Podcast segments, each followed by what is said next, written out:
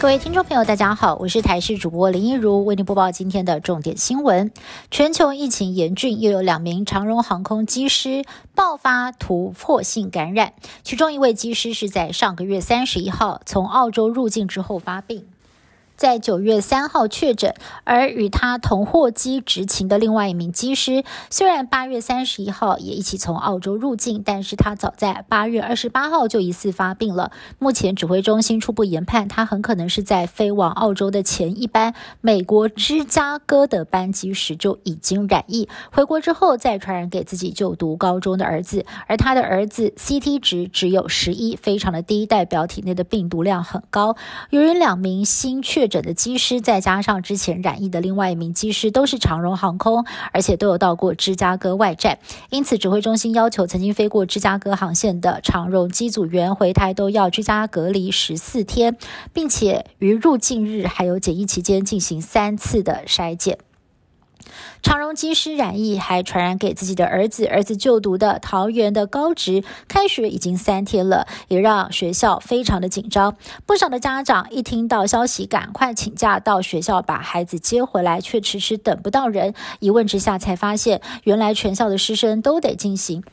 P C R 的裁剪之后才可以离开学校，而家长也从校方口中得知，昨天就知道有人确诊，让家长怒飙，既然都已经知道有学生确诊，今天怎么还敢开放让学生进到校园内，真的是太扯了。指挥中心表示，确诊学生的同班同学必须要集中检疫十四天，同班同学的同住家人也必须要预防性的集中检疫十四天，而跨班上课的同学一样要进行两周的集中检疫，如果当天有进入确确诊者使用之后的教室，也必须要居家隔离十四天。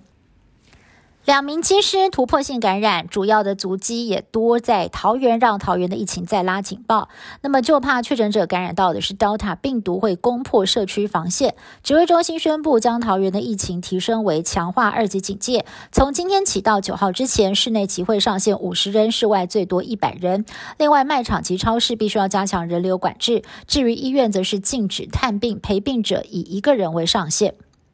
长荣发生两名机师突破性感染，让指挥中心原本十五号才要上路的机组人员加强版防疫措施提前到今天即刻上路。另外针对长荣航空飞芝加哥航线的机组员，除了必须要居检十四天之外，返台日跟居检期间还要做三次的检测，更回溯到八月二十一到九月三号曾经派飞该航线的所有机组员。但只针对单一航空加强管制，不只呢是被机师工会批批评政策做半套，居家检疫期间不暂停派飞也被工会痛批，这更是一大防疫漏洞。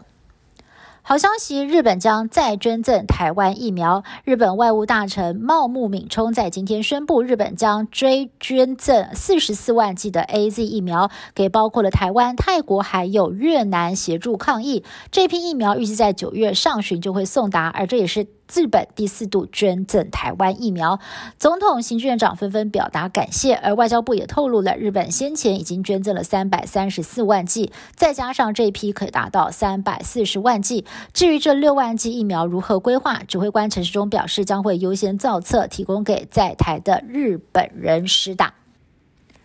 日本首相菅义伟在今天上午在自民党临时干部会议上宣布，不参加九月二十九号的自民党党魁选举，也就是说九月党魁任期届满之后就会卸下首相一职。菅义伟在去年九月份因为前日相安倍晋三身体欠佳决定闪辞之后，临危受命接下了首相一职，但上任之后日本疫情蔓延，民调直直落，他在今天表示要专心的防疫，因此不参加党魁选举。而目前有自民党前政调会长岸田文雄还有行政改革大臣河野太郎等人纷纷表态要参选。国际流行乐坛的重磅消息，一九七零年代曾经风靡全球，号称是瑞典国宝的A B B A合唱团在解散了四十年之后，二号终于宣布要重新合体再度开唱，让全世界的歌迷呢相当的惊喜。除了已经率先上网抛出了最新的歌曲 M V， 要让粉丝们先睹为快，也预定在十一月五号推出新专辑。以上新闻是由台视新闻部制作，感谢您的收听。更多新闻内容，请您持续锁定台视各节新闻以及台视新闻 YouTube 频道。